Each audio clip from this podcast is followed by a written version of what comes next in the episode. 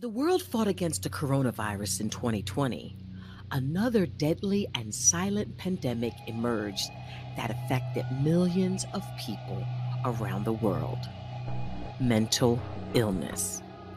While many of us have adapted to the new normal that includes social distancing and at times social isolation, new guidelines and updated measures have intensified those struggling with mental health. The rapidly changing pandemic conditions have led to eighty-nine percent of college students experiencing stress or anxiety, and sixty percent of students said they've experienced depression since the pandemic started.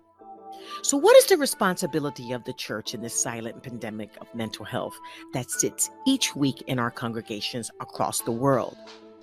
How do we answer the tough questions that many Christians have about mental health? In the teaching series, A Journey from Darkness into God's Light, The Reality of Mental Health, Pastor Bank addresses the very tough questions and lets us know that you are not alone, it's not your fault, God is with you, and God's word speaks through you. If you or anyone are suffering with mental illness, contact walk fan U S A dot org because it's time to expose this silent pandemic. Good morning, good morning, good morning. Good morning. How are we all doing this morning? Very well. Okay, okay. Nice to see you this morning. For those of you in person here, we really appreciate seeing you, and uh, if you are watching online, we just want to thank God for you. We are coming to you right on the beautiful campus of World Outreach Church for All Nation in Lawrenceville, uh, Georgia. And here we are building strong families and serving global communities. So you're welcome this morning. And uh, let me just use this opportunity to just say we just want to thank every one of you, every one person that has supported us and is supporting us and keeps supporting us and intends to keep supporting us. We just want to appreciate you, appreciate all that you have done. We cannot do ministry without you, and we just want you to know that God is, uh, I mean, you're a part of what God is doing here, and uh, before long, you will see exactly what God is doing. So, very much appreciated. All right, we're still continuing in Uh, the series that uh, we have started for uh, for a few weeks now, all right? Uh, but today I have subtitled this Simplify. Um, and it's the premise for this, the premise for my, uh, the, the, the direction in which I'm going is, how do you stay out of darkness in the first place? Or if you have come out of darkness and you're not in the light of God, how do you remain in the light? There's something that you need to do. And for many of us that are sitting down here today, and those of you listening to me online and, you know, through our various platforms, if I ask you the question today, if I ask the question, I put it out there this morning, and I say, what do you think we should do to remain in God's light? Or what do you think we should do to keep ourselves from getting into the trap of the darkness that the enemy has set for us? Uh, there will be various answers here this morning, uh, and all over the place there will be various answers. Uh, for some, it may be, you know, we need to pray the more. For some others, it might be we need to study the Word of God the more. Uh, for some other people, it might be, uh, you know, we need community. Avoid bitterness, live by faith, rejoice always. There are all kinds of answers that will be a response to that kind of a question. And the truth is, all these answers are right. They are correct. All the answers and every suggestion that I've mentioned there and many more are okay. But I want us to look at Scripture and try and see what Scripture has to say through the eyes or the mouth of Paul, the apostle. All right? Uh, let's look at Second Corinthians. Second Corinthians one, eight. Let's start from verse eight. Second Corinthians chapter one, verse eight. All right, I'll just... Um, Second Corinthians. Second Corinthians chapter one, verse eight. Um, starting from verse eight, and I'll read from the K J V.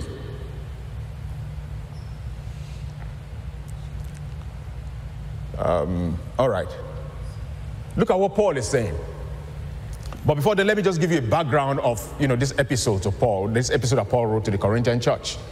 And the, the, the first Corinthians, the book of First Corinthians was instructional. In other words, he tried to tell the Corinthians or to teach them what they needed to do to be able to be in good or right standing, all right, with their new faith, the new faith they have embraced.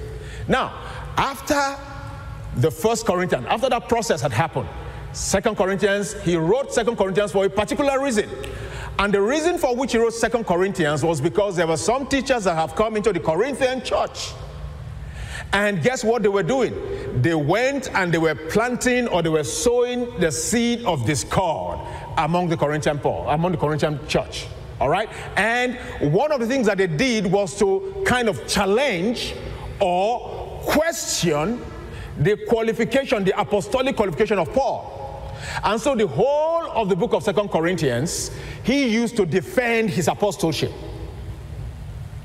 All right? So that's why the way Second Corinthians is written is different from the way the First Corinthians was written. The First Corinthians was instructional. The Second Corinthians was like a, a, a lawyer defending himself.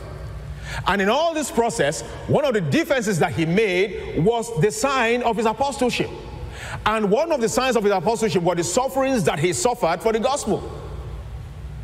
And so that gives us a background. I just want to use that quickly as a background for what we're about to read. And in verse eight, look at what Paul said. For we would not, brethren, have you ignorant of our trouble, which came to us in Asia. Asia here, we know it's, it's those area in, you know, current day Turkey, those areas they used to be called, you know, Asia or Asia Minor in those days. All right, it said, we will not have you ignorant of our sufferings or the things, the troubles we went through in Asia. For we were pressed out of measure, above strength. In other words, we were pressed beyond what we could naturally bear. Inasmuch that death, that we despaired even of life. All right. But we had the sentence of death in ourselves, that we should not trust in ourselves. In other words, the troubles were so much, the things that he was going through were so much beyond what he could bear. And to him, it was like a sentence of death that was passed on him. Now, I don't know anybody who has been, you know, uh, on death row, but I've watched documentaries, uh, you know, about death row. And for many of them, in fact, one of the one of one of the guys I heard when I, in that in that documentary is, you know, uh, when the guy was going to die, when he knew the date, when the date was getting closer, it, life was much more bearable than just living in death row, than having that death sentence passed on him. Because when you have a death sentence passed on you, guess what? It's like living to experience your death. You are alive, but you are experiencing your death. You are looking at yourself die. You know what? Because hope has been taken away from you. The ability to aspire has been taken away from you. And these are some of the things that we, you know, we, we, we, we, we don't celebrate as human beings. These are things we don't appreciate a lot of times, that we can still hope, that we can still expect, that we can still rejoice, that we can still aspire for things. If you can think of these things, if you're in a position where you still have hope, or you can still hope, I mean, life is good. That's why, that's why you know, uh, uh, uh, in, in scriptures we're told that, you know, uh, a living dog is better than a dead lion. You know why? Because a living dog still has hope, still has hope, but a dead lion is dead. Nothing can happen to him. So Paul is telling us this morning that we're in a state We were at a state where life was so depressing that it was like watching ourselves dying. All right? So, let's go on. Um, verse nine. I'm sorry. Uh, oh my God, one second. Okay. Verse nine. But we had the sentence of death in ourselves, that we should not trust in ourselves, but in God, which raised the dead, or which raised the dead. who delivered us from so great a death, and doth deliver, in whom we trust, that he will yet deliver us. You also helping together by prayer for us, that for the gift bestowed upon us, by the means of many persons, thanks may be given uh, by many on our behalf. Now, I want you to take note of this. I want you to take note of this. Take note of verse twelve. For our rejoicing is this, the testimony of our conscience, that in simplicity, I want you to make note of that. That's why, this is where I got the title of this message from. That in simplicity and godly sincerity, not with fleshly wisdom, but by the grace of God, we have our conversation in the world, and much more abundantly to you, world. In other words, all these things that were happening to Paul, when he was in that dark place, where he felt like a death sentence had been passed on him, where he felt like he was watching himself dying, like so many of us are going through, or some of us are going through sometimes, or we go through at times. What was Paul's response? What are the lessons that we can learn, or the wisdom that we can learn from what Paul has given us, or Paul is showing us? How did Paul survive a situation where he was in despair? What happened to him? What did he do, and what can we learn from there? And that's the crux of the message this morning. All right? Paul said, I was in a position, I was in a spot where we were despaired of life. We were despaired of life. Life had no meaning after a while. That was our position. That was where we were as a group of people, or as a group of missionaries who were there to serve God. But here is Paul. Look at what he said. He said that our rejoicing, in other words, in all of this, we still rejoiced. And our rejoicing, there's a reason for our rejoicing. And our rejoicing was the testimony of our conscience.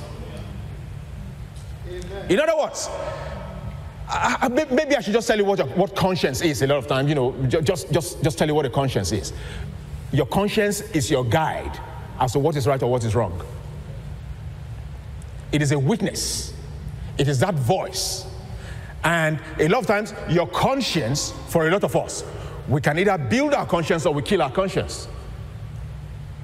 That's why the Bible talks about people who have their conscience seared with hot iron. In other words, they deliberately kill their conscience. In other words, how do you build? Uh, a lot of guide that you have are a result of the things that you have built, or you have deliberately decided to build, or to believe, or to trust, or to understand, or to accept. They begin to form that level of, you know, your conscience, all right? And Paul said, we have a testimony of our conscience that are rejoicing. And what was the testimony? What was that? What was testifying? What was their conscience testifying to them? It is that what? In simplicity and godly sincerity. In other words, the testimony of Paul's conscience was simplicity and godly sincerity. And not just that. Look at that. I want you to take note of that very carefully. He said that in simplicity and godly sincerity, not with fleshly wisdom, but by the grace of God, we have had our conversation. That word conversation simply means we have had our conduct, we have had our behavior, we have had our character, we have had the way we express ourselves. He said, by godly, by the grace of God, not fleshly wisdom. This simplicity and sincerity have been what has been the con- our conversation, or our interaction in the world, and abundantly to you, world. What is Paul telling us here? What do we understand by what Paul is saying? Paul is simply saying, when I got to this level of despair, when I got to this point, when things don't seem they're working, when I was walking not just in the shadow of darkness, but I was emblazoned by darkness itself, something stood out for me. Something worked for me. That was why I can now, in spite of everything that is going on, I can still rejoice. And that is that I conducted my, my life. I conducted everything I did in simplicity and godly sincerity. In other words, Paul is saying, I did not wait for things to happen before I simplified my life. I did not wait for things to go on. I did not wait for, for, for, for, for darkness to start opening itself before I began to walk in godly sincerity. In other words, I streamlined my life, or I coalesced my life around sincerity and simplicity. But today I'm not going to talk about sincerity. I'm just going to focus on the simplicity. All right? But before that, I, I quickly want to show you something. I quickly want to explain some things to us, and that is, you know, when you see despair, when somebody says they are despair, I want you to know something, that despair always comes in groups. It does not come alone. When somebody is despair, when somebody is at that stage where uh, uh, hopelessness is beginning to come, you know that they come in groups. And there are so many things that surround that, but for just this study this morning, for our talk this morning, or conversation, or teaching, or whatever it is you want to uh, uh, say this. Uh, for just this this morning, I want I just want to talk about two other things that accompany despair. All right? Uh, number one, number one thing that accompany that is what? Disappointments. Number one is disappointments. Anytime you see somebody who is despair, I want you to know that disappointment is not too far away. Number two, discouragement. Anytime you see somebody who is despair, who is disappointed, and remains in that, you are not going to see discouragement too far away. And then you have despair. So those are the three things I'm just going to, you know, quickly talk about. What is disappointment? Disappointment is living below the line of expectation. When your expectations are not met, that is called disappointment. And too many times, for many people and for many of us, our journey into the abyss, especially when it comes to mental health, our journey into this area of, of, of, of, of oppression, of mental oppression, and that's darkness, starts from disappointments. A young lady has been, you know, has been dating somebody, and all of a sudden, uh, that didn't go that well. And that disappointment comes. And then you begin to Uh, uh, uh, live in that. You begin to, uh, that be begins to become your reality. And guess what? Before long, before you know it, if that continues, you begin to move slowly and gradually into that state of darkness. Or you graduate, you cannot find a job. And all your expectation in college is that I'm going to get this fantastic job. And it does not happen. Then you are disappointed. And if you don't have control over that, guess what? You begin to move gradually and slowly into that realm of darkness. All right? The second one, discouragement. Discouragement is living below the line of enthusiasm.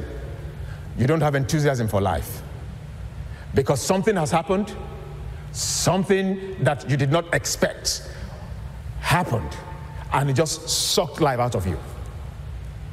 But you see, there's no, there's no way you can live without enthusiasm. The Bible calls it sometimes zeal, and sometimes it calls it joy. We have to have joy for life, for life. And if that is missing, you have to find a way of discovering it, of rediscovering it, of finding it. The Bible tells us about David that he encouraged himself in the Lord. When everything had been down, everything went wrong, everything did not work, he found a way of encouraging himself in the Lord. And one of the ways that he, David, when you see David, one of the ways that he encouraged himself in the Lord is that he always remembered what God had done for him. That whatever it is that is happening to him now is not any different from what God has done before. And the same God that did it before is going to do it again. And we find David encouraging himself and moving on. And then what is despair, really? For somebody to be in a state of despair is that you are, you are in a state, and this is the deepest of all three of them that I've mentioned now, is that you are in a state where hope is not present. And that is not a good place to be. And that is why Paul said, Paul said, he said it was like the sentence, because hope had been, had been sucked out. He said it was like the sentence of death has been passed on me. I'm just living and watching my own death sentence. All right, let me quickly go back to verse twelve, where Paul said, the way I overcame this, the way things worked for me, the way I was able to live above this realm of this level of darkness, is that I had conducted my life with sincerity and simplicity. And like I said, simplicity is all I'm going to be looking at this morning. What does it mean to conduct your life with simplicity? Or what was Paul telling us? How do you conduct your life with simplicity? If I think of that before, uh, um, this is the, you know, there are images that come to my head, right? The image of roads and all of that. Like in Atlanta, right? We have this Spaghetti Junction. And uh, I was reading, I was reading a report about Spaghetti Junction and uh, N T S A. Is it N T S A or N T S or whatever they call it? EDSA? N T S A. N T S A, right? The Transportation Authority, Administration or something administration, all right? Spaghetti Junction for the last three years has been uh, the number one bottleneck for traffic, in terms of trailer traffic. Why? You see all those things coming up? It's easy to make mistakes there. Why? Because that place, the concept of Spaghetti Junction is really not simple. It is structured in a way that it's confusing. And if you get there, if you don't understand that road, if you have not been there for a long time, or if you have not been here for a while, or if you have not driven on that road, the chance of you making errors and making mistakes is highly, highly possible. And for many of us, our lives are just as complex, even if not more complex, than the Spaghetti Junction thing. And when we live in that complexity, When we live in that complexity, guess what happens? Life begins, life begins to get tough. And it's very easy to begin to enter into that realm of darkness. We need to simplify our lives. So how did Paul do it? What did Paul say? Open with me to Philippians three, and let's see what Paul said. Philippians three.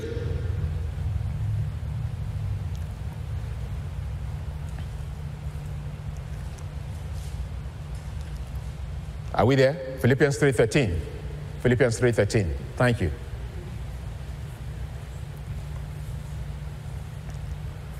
Brethren, I count not myself to have apprehended. Look at what it said. But one thing I do. How many things? Looks like a lot of people are just looking at me like, uh, Brethren, I count not myself to have apprehended, but one thing I do, forgetting those things which are behind and reaching forth to those things which are before. In other words, Paul was not focused on doing too many things at the same time. He simplified his life by figuring out what was important, and he built his life around that. And that was why Paul, when he gets to when he gets to some points, when he was suffering, he understood why he was suffering. You know why? He has streamlined himself. He has reduced his, his you know, he, he, the span of his activity to, to be surrounded around one thing. All right? And he says, so because of that, this one thing, forgetting the past, moving on, has become the plumb line for me to measure the activities of my life. If this does not meet that plumb line, or if it does not gauge with that plumb line, then it's something I'm, I'm, I'm just going to avoid. Are we still together? Yes. Another person that Paul, this, this idea was not particularly Paul's idea, right? Paul was a, he was, he was a student of the Word of God. He was studious. David before him, many years before him, said something also. All right? Psalm twenty-seven verse four. What did David say? He said, one thing have I desired, and that one thing will I pursue, that I may what? Dwell in the house of the Lord, and then learn at his feet. And if you look at the whole of David's life, if you look at the whole of David's life, this was a plumb line. Everything is surrounded by David. Even when David did wrong, the times he did wrong, what he cried most about was he did not want to lose the presence of God. Anything that did not line up with the presence of God was not what David will embrace. That's why you say, he that dwelleth in the secret place of the Most High will abide under the shadow of the Almighty. He said, cast me not away from your presence, O Lord. If you look at his testimonies or his writings and all of that, it was centered and simplified around these facts. that I want to do this. This is the most important thing in my life. What is the wisdom for us here today? Especially when we want to tackle uh, uh, this mental oppression and mental, uh, uh, our mental sanity. What is it, what is the wisdom here today for us? The wisdom here for you and me is that as Christians, we have to have godly values that will surround our lives around. Godly values that we surround our lives around. Now, Paul said one thing. David said one thing. But that one thing is just an allegory for you to simplify your life around something that is godly. Simplify your life around something or some things that are godly. All right? Look for godly values. Now, does it mean that other values are not important? They are important. But you have to have things that are godly. You have to have godly values that are driving your life. Those things must be the most, they must be the most important things to you for you to be able to surround your life around. All right?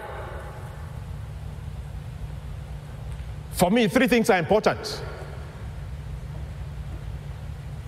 Respect, honesty, and hard work. These three things. And a lot of times, by the time I go to bed at night, I ask myself this question: have I been honest enough today? Did I put in my best today? Almost every night, without fail, I ask myself these questions. Did I put in my best? Did I treat everybody I came around as I want them to treat me? Those questions are always paramount in my life, and those are the things I surround my activity with. Now, I want to warn you quickly, because when we say simplify your life, it is very, very easy for you to simplify your life around activities. That is wrong. You don't simplify your life around activities. I'm going to do this, I'm going to do that, I'm going to do this, I'm going to... No, that's not what you surround your... That's not what you simplify your life around. Simplify your life, like Paul and David did, around some godly values.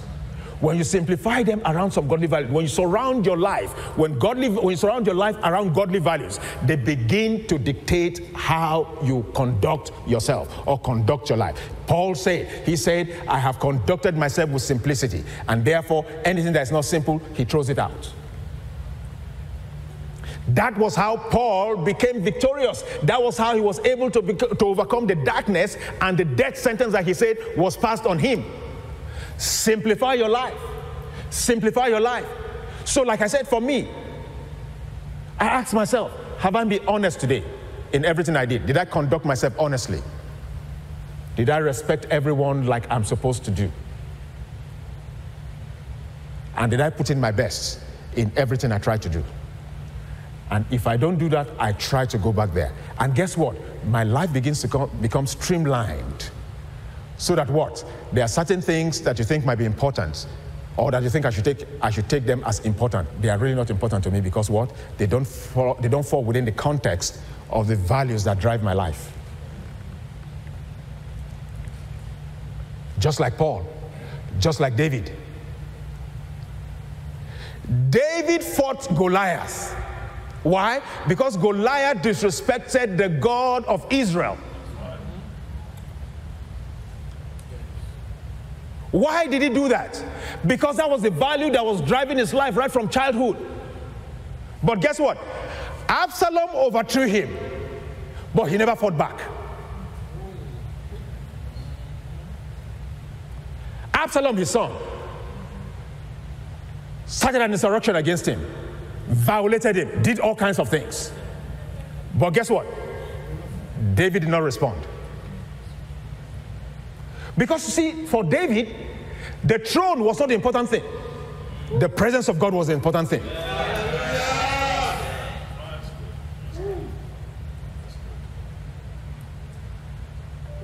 So what am I saying here this morning? Things and activities are not the important things. Those are not what streamlines your life. It is the values that you really, really have embraced. Those are the things that streamline your life. And that is why David, even though he did not fight back from Absalom, in fact, he ran away. And that's a mighty warrior. How can you fight Goliath at seventeen? And at some point in your life, a child that you have raised up, who is not even close to you in terms of his ability for warfare, overthrew you and you ran away. How do you explain that? It is the fact that there was a value that was driving his life.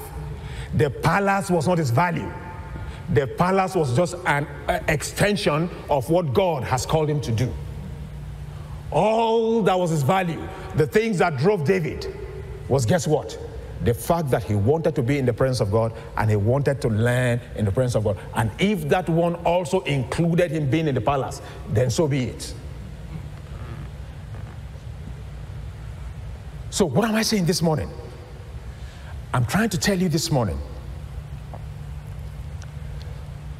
that when you streamline your life, when, sorry, when you simplify your life, when your life is simple, it is coalesced around some values.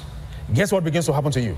Your life becomes streamlined around what is important and what is not important. That's the first thing. You easily know what is important and what is not important.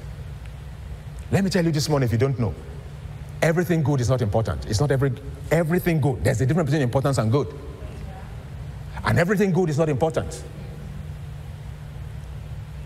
And so a lot of times, we pursue good at the expense of importance, right? Because sometimes the things that are good don't, don't improve or don't increase the value of your life. That's why a lot of times, the things that disappoint us, after a while, when you look, at, when you look back, you are wondering, so why did I expend all my life on that? Especially in the area of relationships, right? You find out that a man has gone after this woman. He's tried and tried and tried and tried. Or the woman has gone after this man, and they've tried and tried and tried. And it's just one disappointment after the other, one heartbreak after the other, and one pain after the other that it brings around them. Guess what? And after a while, down the while, when they, when, when, when they are clear enough in their minds to be able to think about the situation, and then they start asking themselves, what was it about the whole thing in the first place? You see, it shouldn't have taken, if you have simplified your life, it shouldn't have taken you ten years to discover that there was nothing around it. If you have simplified your life, you will have known immediately that there was nothing here that I need to invest my life and my time on. And that will have saved you a lot of heartaches, a lot of pain. Sometimes there are some jobs that we pursue. We pursue them, or some kind of, you know, business venture and all of that. Uh, I may get in trouble now, but I'm going to talk. I'm going to talk about my wife. I remember one time that she was, she was. I mean, she she was pursuing some particular line of, you know, uh, you know, uh, when she just graduated at the time, and where we lived at the time. I mean, for you to be, for, for you to, for anybody to say, oh, this person has a good job. You either be working in an oil company or you're working in a bank at the time, and that's all she wanted to do. And it was one heartbreak after the other. It was one nearly gets completely missed after the other. And you could see she was depressed. You could see she was not feeling good. And for a long time, she just kept on pursuing this and pursuing this and pursuing this.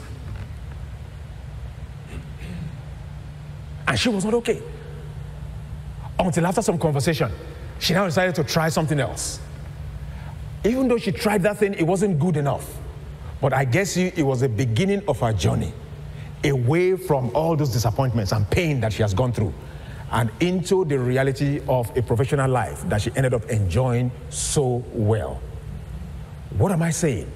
I'm saying that a lot of times we spend our time on things that are really not important because our lives are not simplified. Our lives are too complex. And so when we're supposed to go this way, we can easily miss it and go that way. And guess what? It begins to impact our mental health, and begins to impact our mental, or our, our, our, our, our ability to be sane and think properly and think, you know, uh, uh, uh, uh, in a way that can be of uh, relevance or good to our life. All right? So number one, when you simplify your life, it helps you to streamline your life around what is important and what is not. Number two, when you streamline your life, when you simplify your life, it helps you to quickly discern and focus on what is helpful.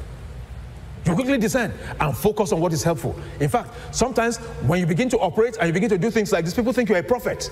And they are wondering, how did you know this? How were you able to discern it? Just tell them, I just simplified my life. That's it. All right?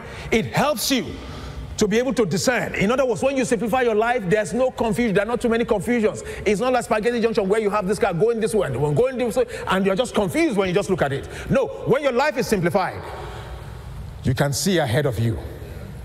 You are very clear, because there are certain things that are the parameters by which you judge your life. So it's very easy for you to say, mm, this is not important because it does not fall within the ambit of what is important to me.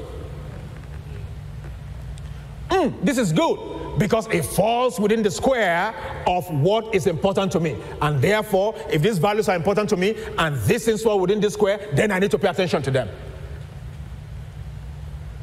You're a student and somebody's asking, wow, how is it that you're able to manage your life? Just tell them, I simplified my life. So I'm able to manage my time.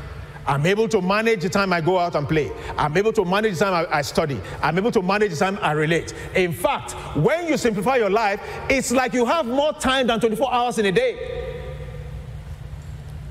Because your life has been devoid of all things that are not important. I tell you, the most things that consume our lives are the things that are really not important. How do you know that? When your life is simplified. Number three, when you simplify your life, it helps you to choose the line of action that is important and that is relevant. In other words, you know what to do with ease. You know what to do with ease when your life is simplified. Where am I going with all of this? What I'm trying to tell you is this, that from Paul's example, we have seen how he overcame those issues. And that's why if you look at Paul's life, Paul's life was very streamlined. In fact, at one time, uh, he forgot, in one of those troubles in, in Asia Minor where he had to rush out and, you know, where they had to, you know, they had to smuggle him away from, you know, uh, where uh, he was living at that time, or the city where he was at that time, where they had to smuggle him. And everything he had was just, you know, he just abandoned it. He left it aside. And so he told one of his disciples and told them, he said, he said, when you are coming, just remember to bring me the parchments. Those are the things that were important to him. Forget about everything. In other words, he understood that what is important to him is that he wants to leave those things, forgetting those things that are behind. I want to march forward to those things that are before me. Why? Because that I may know him and the power of his resurrection, and the fellowship of his suffering, if by any means I may attain unto the resurrection. You see how streamlined his life is? You see why he was successful? You see why even when he was in the state of despair, he was still able to overcome and overcome the darkness and overcome the issues. There are so many things that are going on in our lives, that are going on in our marriages, that are going on in our, you know, in our endeavors that are just not important. And sometimes we cannot discern them, we cannot see them, because our life is too complicated, especially with things that are not important. I need us to have this habit or this attitude of trying to streamline our lives. Uh, but let me put a caveat here. Now, I'm not saying that every, uh, I'm not saying that, you know, uh, every, you know, mental oppression and every issue and all of that, you know, has to do with because you didn't simplify your life or your life is complicated. That's not what I'm saying. There are some of them that are just there because it's just, you know, it's just, you know, the devil and the enemy and all of that that happens, right? So that's not what I'm saying. But I'm saying that for many of us, we can avoid this darkness when we begin to streamline our lives. Or we can remain in God's light when our lives are streamlined. All right? But before I go, I still have some few minutes. You know I will not live without giving you an assignment, right? I'm not going to live without giving you an assignment. And here's what I want you to think about. And I want you to write it down. All right? Because uh, Normally, I normally stay at that door whenever I'm not preaching. And when you're coming in, I'll ask you, I want to see the paper. I'm just kidding. But, but here's it. If you have never consciously, consciously, or intentionally built or understand the things that are important to you, I think it's the right opportunity. You have an opportunity today to sit down and really think about it and say, hey, what's really important to me? What do I want to build my life around? What are the things that will help me to streamline my life to a place or a point where things that are unimportant will stop being important to me, and I'll be able to embrace the freedom that is in Christ because I have embraced simplicity. I have simplified my life. Again, I want you, if you have to write it down, write it down. I told you mine. You know, I don't, you know, if you wake me from sleep, I'll tell you what, what is important to me. All right? And those are the measures and the standard by which I've built my life and surrounded my life as. You know why? Because I saw Paul do it. I saw David do it. And I saw how successful they were. Even when they were weak, they were still successful because they were able to simplify their lives. So is that a promise? You will do that, you will do that for me? And you do that for yourself? Okay, not everybody is saying that because you don't, I'm not going to ask you, but I just want to hear it. All right, God bless you.